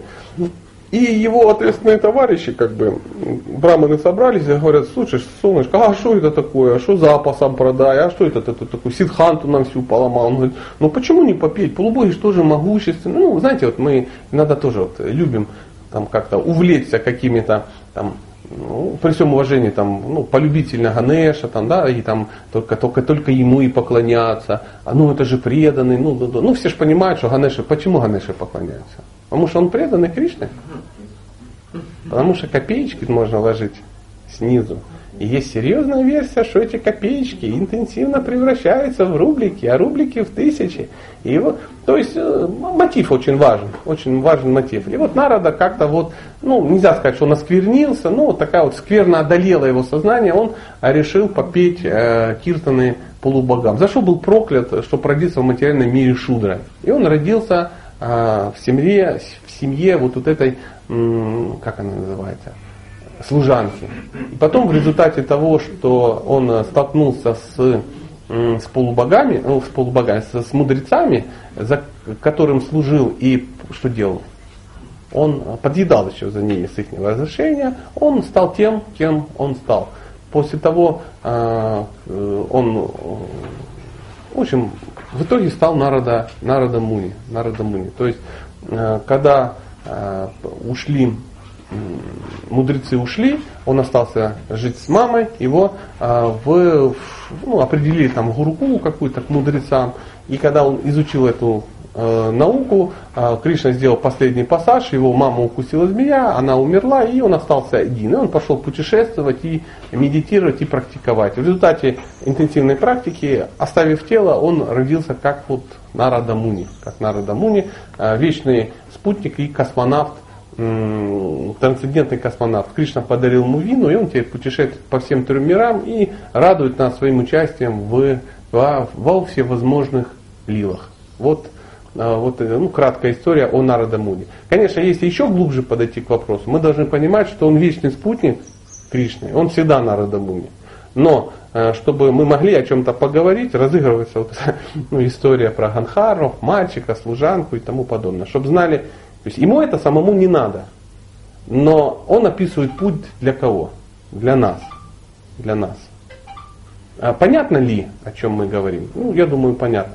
Я хотел бы, если получится, может быть, мы можем обсудить какие-то аспекты, у нас есть как раз вот время на это. Можно сказать, что э, о седьмой песне мы узнали основное, и на этом она и заканчивается. Завтра мы поговорим о восьмой песне. Восьмая песня называется «Сворачивание космического пространства». Ну, в нескольких словах, э, что мы там увидим. Да? Это история, основная история про э, слона Ганджендру. Все слышали, наверное, что была такая история, когда слон э, столкнулся с крокодилом, что из из этого э, вышло. Э, другая же история в восьмой песне, она описывает, как полубоги и демоны пахтали молочный океан. Тоже ну, достаточно интересная такая история. И э, третья, э, третья часть это о том, как э, история Шивы и Махини Мурти. Тоже э, такая достаточно пикантная история. Мы тоже об этом поговорим. Не хочу вас расстраивать, но э, в этой же восьмой песне описывается история Ваманадева. Вам, ну, пришествие Ваманадева. Это когда э, Кришна пришел к, к Бали Махараджу в облике, в облике мальчика Браманенка. И что из этого вышло. Так что не переключайтесь, если вы завтра придете, мы сможем обсудить эту тему. Может быть, есть какие-то вопросы, э, любые, абсолютно любые, э, связанные с, ну хотя бы отдаленно связанные с нашими, ну, с нашей темой или, может быть, по вчерашнему, по сегодняшнему. Да, пожалуйста. У меня есть вопрос, мне еще жена задала вопрос, я не могу на него ответить, поэтому я вам. А вот был разговор про то, что нужно отделять материальную деятельность от духовной деятельности, ну, касается для женщин. И вы говорили, что есть харма, есть нархама. Харма это материальная обязанность женщины, занимается домом. Человека, ну, да, любого человека. Занимается семьей, занимается устройством пространства с точки зрения любви. И у нее есть, естественно, снархан харма, то есть ее духовная жизнь. А что подразумевается для женщины под, под духовной деятельностью? должна ли она изучать Писание, должна ли она, ну, естественно, воспевать, воспевание. Да. То есть э, саната Надхарма это э, деятельность, э, вечная деятельность описана не для мужчины и женщины, это она описана для души, для души. И в какой-то момент, э, в какой-то момент живое существо, которое выполняет свою дхарму, да, а, выполняет правильно свои обязанности, оно очищается. И в какой-то момент она сможет осознать, что она не есть это тело. То есть аната надхарма для живых существ одинаково, что для мужчин, что для женщин. Разницы нет. У души нету ну, пола, скажем так. Если ты этого не осознаешь, то а, сосредотачивайся именно на выполнении дхармы. То есть в, результате ну, следования дхармы, то человек автоматически ну, он, он равно прогрессирует до определенного уровня, до осознания своей санатаны дхармы. Для этого изучать все равно надо. То есть есть бытует мнение, что этого делать ничего не надо, то просто варя борщ, ты автоматически уйдешь в духовный мир. Это ну, не совсем так. То есть выполняя свою дхарму, ты все равно дойдешь до, а, ну, до этих вопросов и изучать надо. Особенно если у тебя есть к этому склонность, то не надо говорить, а ну, как, запрещать это делать. То есть, э, может быть, мы иногда думаем, что изучение священных писаний это обязательно женщина должна стать пандитом каким-то, или человек должен стать пандитом великим и ездить там с какими-то феерическими лекциями по странам СНГ. Нет, нет, но какие-то основы все равно нужно узнать. Это а, может быть чтение книг, слушание лекций. А, ну, опять же, Шаваном, Киртом надо, все равно надо повторять а, ну, пробовать повторять мантру и потихонечку из э, дхармы вырывать такой маленький хотя бы небольшой секторочек для выполнения своих духовных обязанностей. Ну, в хорошем смысле этого слова обязанностей. То есть э, вот так. Ну, я так, я так это вижу, и э, меня заставляет это думать, ну, вот, прочитанное в, ну, в книгах. То есть иногда есть такие романтические спекуляции, что ну, женщина ничего не должна делать, и вот она сама собой, держась за хоть и любимого мужа и служа ему, она автоматически уходит в духовный мир. А что она будет делать в духовном мире? Возникает вопрос. За мужа держаться. За мужа держаться? Нет, э, да, э, этой темы не будет. Надо для этого вспоминать историю э, с Драупади, которой было, у нее было сколько мужей? У него было пятеро мужей, и были это великие мужья, великие преданные. Но когда дело дошло до оставления тела, и они все пошли в Гималаи, да, и по дороге, когда она уже упала, изнемогая умирать, никто не остановился. Все пошли, ну, все шли умирать. То есть уже, уже каждый был за себя. Они всю жизнь были друг за друга. Но они уже умирали, и этот вопрос персональный. То есть тебе никто не поможет умереть, и ты никому не поможешь. Это уже личный базовый. То есть то, что ты наковырял за свою жизнь, то, ну, что ты получил, да, то, что наработал, то, то, то твое. То твое. И э, вот э, это такая история достаточно, ну, она с какой-то иногда истории кажутся очень жесткими. И с точки зрения дхармы кажется, что они опять поступили нехорошо, эгоистично. Пятеро здоровых мужиков бросили одинокую даму, которую взяли. И а, там даже говорится, что они внимание больше собаке даже уделили, чем жене. Вот в чем дело. Но, но с точки зрения саната Надхармы, саната Надхармы, все, все очень правильно. Она, э, ну, Драупади, возвышенная личность, она обошлась без них. Она, ей не нужна была помощь своих мужей. Говорится, что они в этих же телах достигли э, это очень удивительное, двойственное такое заявление, но пандавы в этих же телах достигли духовного мира. То есть они, э, дело в том, что они, они вечные спутники, и они опять начали участвовать в, ну, то есть это вечная игра. То есть в данный момент какому-то Арджуне, какой-то Кришна, ну мы знаем, какой Арджуна, как Кришна, объясняется Бхагавадгита. То есть эта игра вечная, она всегда идет. Вот, и она сейчас происходит, просто в другом месте. И вот они все время участвуют в этом. Ну вот так. Был, был ну, я смог донести, да? Поэтому э, главное не обманывать ну, себя. То есть Прабхупада никогда не говорил, что э, ну, кто-то что-то не должен делать. Просто общается, если муж э, выполняет свою дхарму и пытается практиковать саната над дхарму какую-то, то женщина автоматически, тусуясь с ним, будет также прогрессировать. Для нее это общение будет благоприятным. Также говорится, что э, муж и жена, э, если они вот вместе практикуют, если, ну, то э, они не смогут разделиться по отдельности, ну, прогрессировать по отдельности. Они все равно будут вместе прогрессировать. Очень сильно оторваться от жены невозможно. Поэтому мужчина должен заботиться о духовной жизни женщины. Он должен ну, содействовать этому, прикладывать ну, усилия, э, ну, если он вдруг продвинутей, продвинутей в этом вопросе. Если он не продвинутей, то тяни за женой. У меня есть один э, знакомый, э, преданный, который ну, женился на там очень удивительная такая семья, он такой кот здоровый, на 20 килограмм больше, чем я, да, такой здоровый, мощный тип. Она такая маленькая пипетка, ну реально маленькая. То есть есть маленькие женщины, а это еще меньше. Ну там, не знаю, 45 килограмм ей веса. И она дважды инициирована такая уже лет 20 назад. Ну, продвинутая, ну, как, мягко скажем, без всяких, э, ну, без всяких условностей. Ну, то есть погружена в духовный мир. И он говорит, я хочу на ней жениться. Я и взял на ней женился. Ну, ее под мышкой носить может. Ну, он реально не в два раза тяжелее, в три. То есть, ну вот, слон и моська конкретно. И это повлияло на него.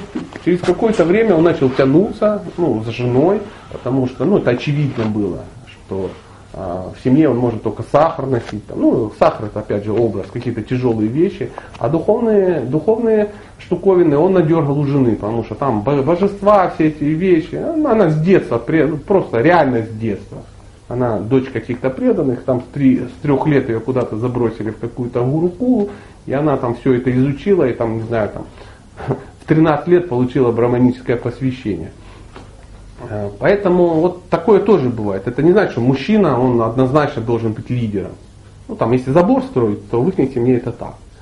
Э, но часто бывает, что мужчина из-за того, что он более ну, с э, целеустремлен, знаете, почему мужчина более целеустремлен? Это немножко из психологии такой. Потому что мужчина, он может, он однонаправленное существо, он может избавляться от внешних раздражителей. То есть у женщины всегда работает и разум, и эмоции. У мужчины либо эмоции, либо разум. И вот когда он включает чисто разум, он может двигаться очень сильно. Поэтому женщина, она тянется ну, за, за мужем. Вот, ну вот так, в двух словах. Да, пожалуйста. Каким-то образом вот регулируется разум или эмоции? Ну, можно включить а как ты? А что их регулировать? У мужчины, э, оно, да, то есть раз ситуация, требующая разума, вот там такой стоит вкл и выкл мужчина включает разум. И такой становится таким холодным, расчетливым, целеустремленным э, жлобом. либо он попадает в эмоцию. И а, вот это все начинается, все никакого разума. И ну, все мужчины понимают, что это так. У женщины всегда работает оба полушария мозга.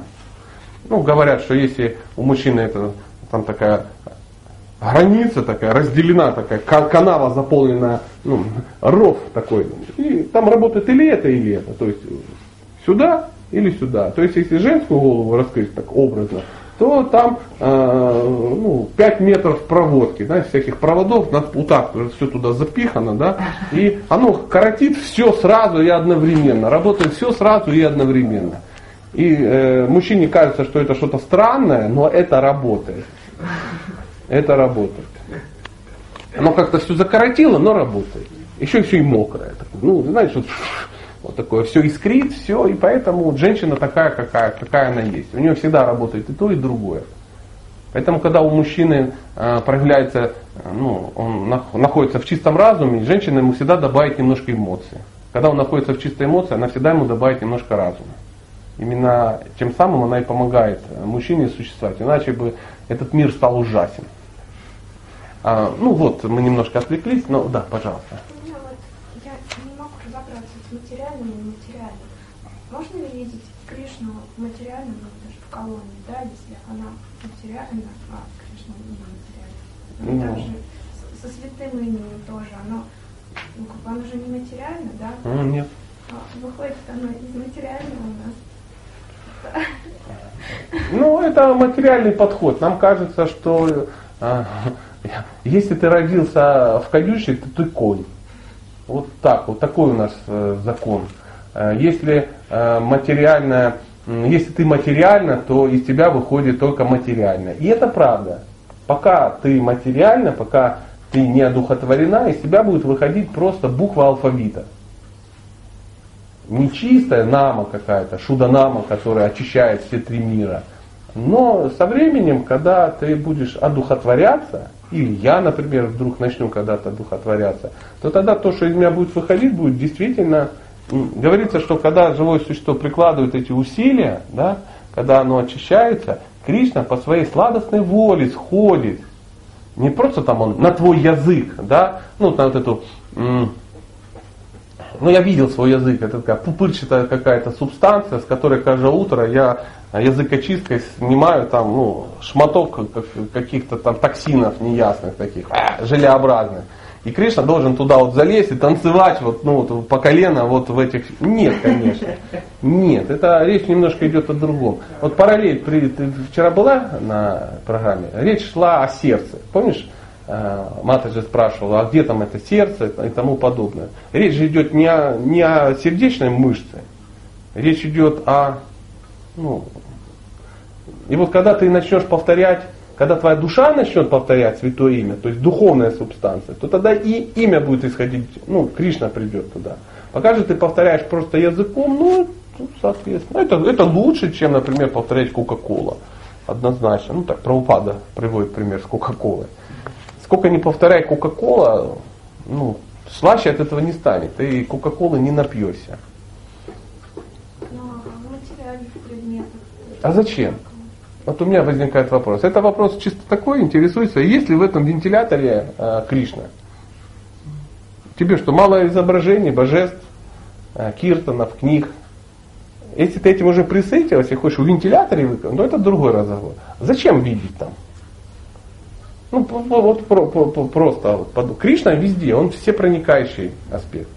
Но это не значит, что мы можем взять сейчас вентилятор, ну дай Бог ему здоровья, попался, да, нам, и можем его поставить на алтарь, повесить на него гирлянду, и там шри вентилятор, ну, храм хрим хрум намага, и такой вентилятор одухотворился, и ты тут же одухотворилась. Нет, я думаю, нет, ну, с моей точки зрения, может, я не до конца понимаю, что ты хочешь. Ну, подумай, зачем оно тебе надо. Поэтому ну, увидеть там, где он, ну, ачари говорят, где он есть. Он есть везде, но конкретно тебе легче всего будет увидеть в божествах, в киртане, в книгах. Есть такие вещи, как тагия, да, то есть, а, ну, например, ну, туласи, туласи. Тут идешь, смотришь, куча фикусов растет, а тут раз туласи стоит. И разница будет поклоняться туласи или поклоняться м- биксусу японскому, например. Вот есть такое растение. Вот, вот так. так, так. Угу. Точно ты успокоилась? А есть еще какие-то? У нас еще пять минут есть, пожалуйста. Вчера говорили про сверхдушу, которая функционирует, побуждает. Угу. А вот как отличить побуждение сверхдуши от э, поиска, Да никак поиска вообще. ума воспаленного? Не забивай себе голову. То есть от тебя это не зависит, что она а, ну, побуждает, а что она тебя санкционирует, зачем она наблюдает. То есть э, э, дело в том, что э, это ты так сидишь и видишь, о, сейчас она санкционирует. И ты, знаешь, пытаешься проследить и отсканировать вот это ну, мероприятие. Ты никогда этого не поймешь, не увидишь. И она перед тобой, сверхдуша, не отчитывается. То есть ты просто должен понимать, что это ее функция, что она есть. И в шастрах описывается, как, чтобы нам понять, как, что такое сверхдуша. Представьте дерево да, какое-то, на дереве сидят две птицы. Это классический такой вариант. Одна птица, это сверхдуша, она просто сидит и смотрит, и ждет. Когда вторая птица, то есть душа, наклюется этих плодов, горьких, сладких, и обратится к ней. Вот та- та- такие получаются взаимоотношения. А зачем отличить, это душа или ум? Ну, ум может просто завести, знаю. Да, ум однозначно, не то, что может, он и заводит. Но для этого не нужно узнавать, это сверхдуша говорит или ум. Ум должен быть э, под контролем, он должен быть дрессированный. Вот и все. Ум надо не сравнивать его с параматмой, да, а просто дрессировать. А для этого нужно повторять э, ну, мантры и читать священные писания. Потихонечку. Ну как это работает? Сама технология. э, ты начинаешь одухотворять свой разум, и разум начинает контролировать ум. А одухотворить разум, надо его поместить во что-то духовное. Ну, опять же, вот этот банальный пример с железякой, которую кладешь в костер. То есть вся духовная практика, это ты берешь железяку, себя как железяку, свой, свой разум, да, и пихаешь в костер. И находясь в духовной, ну, соприкасаясь с духовной энергией, разум одухотворяется. Тогда он становится способен контролировать ум. Тогда ты спокойно все чудесно понимаешь. Ты сидишь и понимаешь, что если сейчас я пойду э, ну, и сделаю нечто, ну, открою магазин секонд-хенда на Старом Московском проспекте каком-то, да, я не знаю почему, то у тебя не будет каких-то метаний, это нужно ли это для Кришны, там, или нужно это не для Кришны. Ты все чудесно будешь понимать, надо это или не надо. В любом случае, ты никогда не выйдешь за рамки предназначения своего. То есть Кришна эти вещи он э, очень тактично контролирует настолько сильно, что ты даже не замечаешь этого контроля. Угу. Вот сейчас я чувствую, должен какой-то вопрос откуда-то проявиться. Но он такой, у меня вопрос скорее. Тут э, про войну мы говорим, что боги и демоны, они постоянно воюют. Ну так да. да. А ну, в нашем мире есть такое мнение, что война это зло, да, что это горе, что это разрушение. Это тоже двойственность да. То есть война это неплохо, не хорошо. С какой-то стороны это может быть плохо, с какой-то стороны хорошо. Может, если... Ну, Это в нашем мире, да. Да, это в мире двойственности, да, мы, когда живем в мире двойственности, понимаем, что война это плохо. И когда мы говорим война, у нас всплывает там Вторая мировая война, там Первая Чеченская война или гражданская, да. То есть плохо, гибнут мирное население, или там война во Вьетнаме, какие-то ужасные дядьки сжигают напалмом маленьких вьетнамцев. Конечно, это все не очень хорошо. Но, но, э, речь и, и- и- может быть идти о другой войне о другой войне. Ну, например, битва на Курукшетре, да, она не была а, ну, такой войной. Это была а, битва за религиозные принципы. И в этой битве э, ну, э, она находилась под патронажем верховной личности Бога. То есть там никто не был случайно, и никто там не получил каких-то ну, неприятных косяков, да, что вот, ну, война прошла, там кто-то ушел в духовный мир, кто-то там на райские планеты, ну а кого-то посадили в тюрьму за это, да, там нет. То есть все 640 миллионов, они очень ну, эффектно были пристроены. Поэтому в Бхагавдгите написано, а, это счастье для кшатрия, когда а, у него появляется возможность сражаться за религиозные принципы. Потому что он достигает а, высшей ступени совершенства своего предназначения. Если он погибает, да, то он сразу отправляется на райские планеты, все это чудесно знали. Он идет наслаждаться, потому что он свою дхарму ну, выполнил. Да. Если же он а, побеждает, Он наслаждается тем, что он, ну, как бы, наслаждается победой. Ну, это не то, что он там ходит по полю битвы и потом золотые коронки выковыривает из ну, поверженных врагов. Нет, там технологии немножко другие были. Но тем не менее он становился царем, как вот Юдхишхира. После победы он стал царем всего мира. Ну, подразумевает, что это, это хорошо. Это хорошо. То есть в этой войне не участвовало мирное население. То есть никто не участвовал. Там были только кшатрии, ну и какие-то браманы, которые исполняли обязанности кшатри, ну как дрона, там, ну еще там кто-то. Но э, там не было каких-то ополченцев. Там не было, там не было зундеркоманд, которые ходили, там захватывали, ну там какое-то мирное население и сжигали их там непонятно где, в каких-то сараях из огнеметов, такого тоже не было. Там не бомбились там мирные города, то есть нет описаний, что э, Люфтваффе Кауравов раз, разбомбила Индропрасху, да, и погибло там 600 тысяч человек, ну, как в Дрездене там в 1944 году. Ничего этого не было. То есть э, цари э, решают, кто дальше будет править. И всем без разницы, как это, ну, как это происходило. Поэтому в те времена, ну, при таком раскладе война не является однозначным злом. В нашем варианте это однозначно. Ну, то есть нету кшатриев, нету религиозных принципов, просто делят нефть и убивают друг друга. И эта война становится в результате того, что народ жрет э, коров, и Кришна потом всех стирает. То есть вот он хотел задать, а потом вы да хотели? Да. А, скажите, а Варнашрама Харма в какую югу возникает? Ну она изначально есть. А как, я тогда не понимаю, ну получается же то, что кстати, югу, ну, меня такое чувство складывается, то, что все браманы, так как не с кем воевать.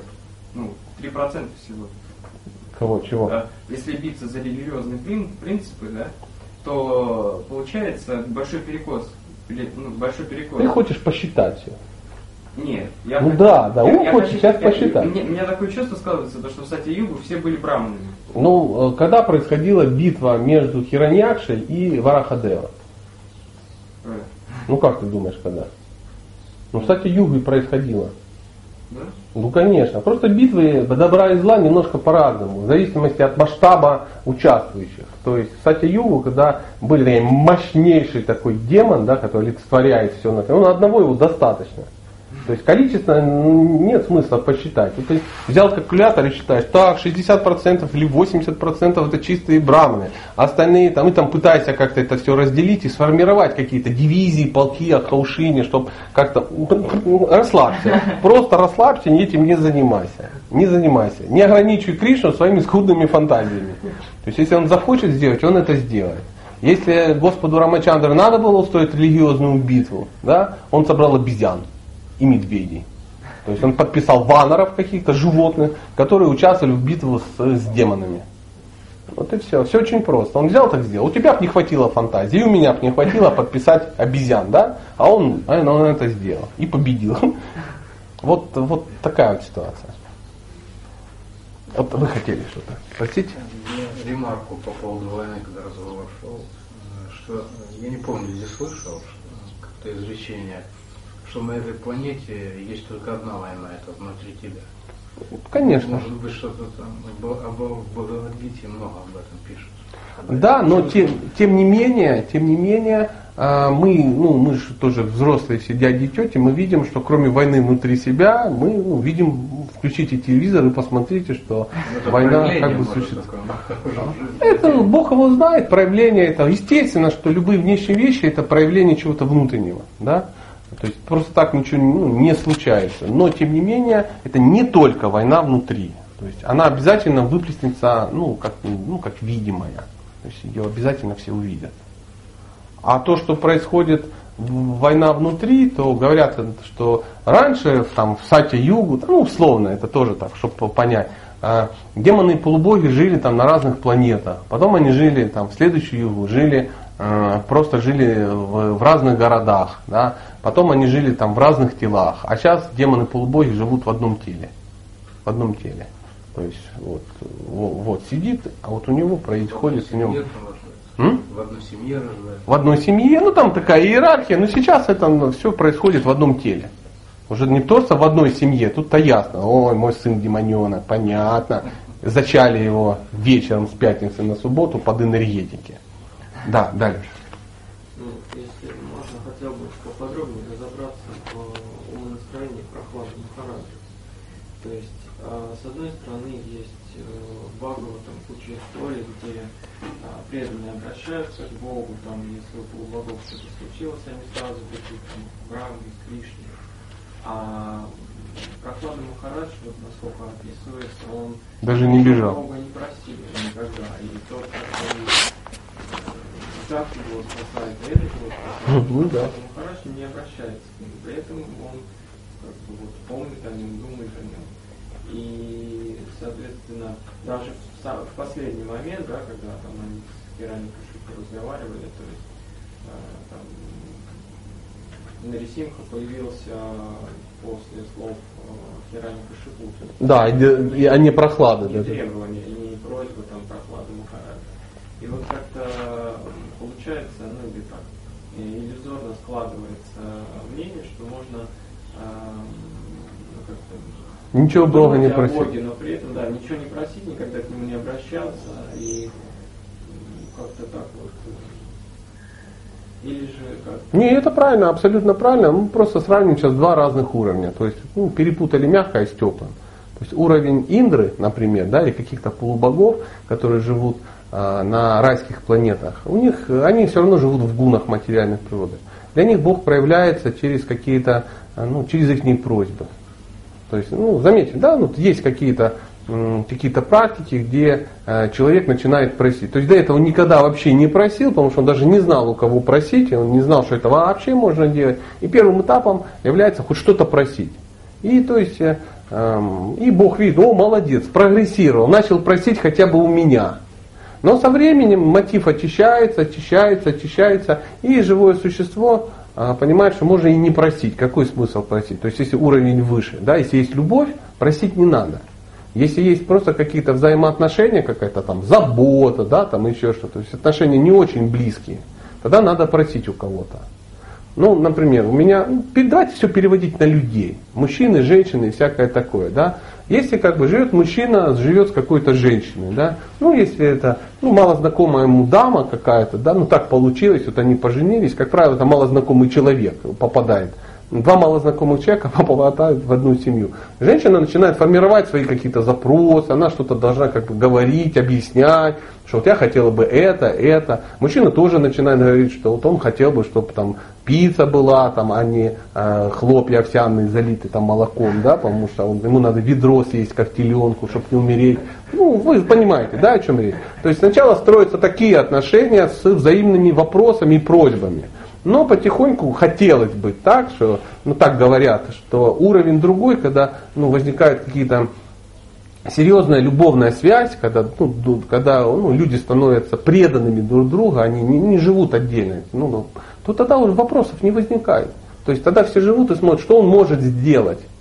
То есть он уже знает все, все желания. Он просто сосредоточен на том, чтобы эти выполнять ну, выполнять, потому что ему очень-очень нравится выполнять желания э, того живого существа, которого ты любишь.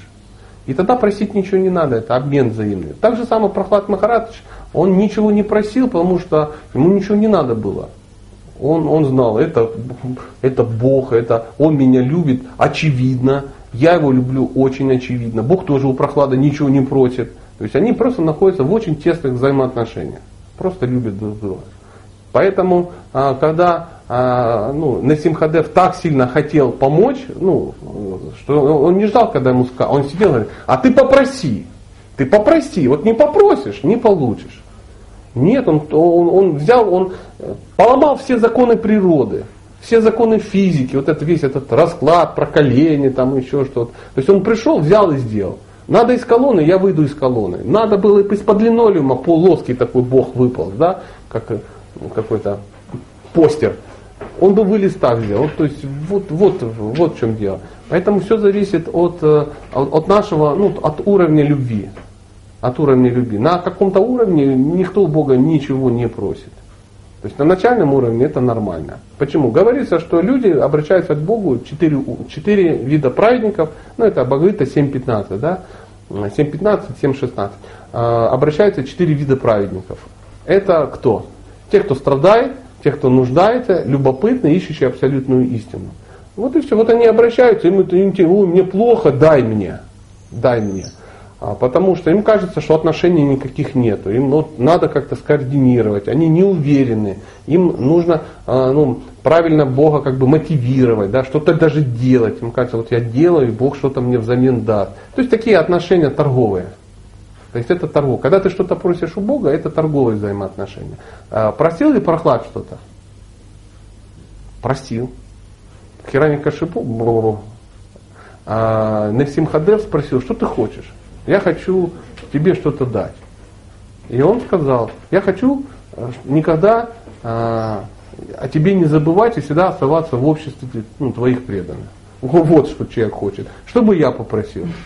Я бы сразу попросил э, возможность погасить кредит за дом, там, ну что, Lamborghini Diablo розового цвета, ну и какие-то вещи, может быть для себя, для детей, там, ну, для жены, там, и наконец она купила бы свой аудио ТТ серебряного цвета, потому что чего? Ну я столкнулся с Нарисим Хаделом, и он имел неосторожность мне что-то предложить. То есть я бы какой-то хит-парад попытался выполнить.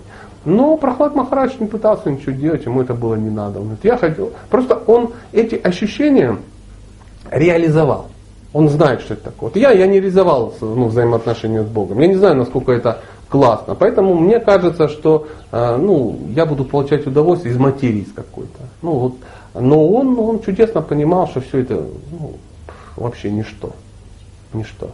Ну, вот так вот в, в двух словах. Нормально?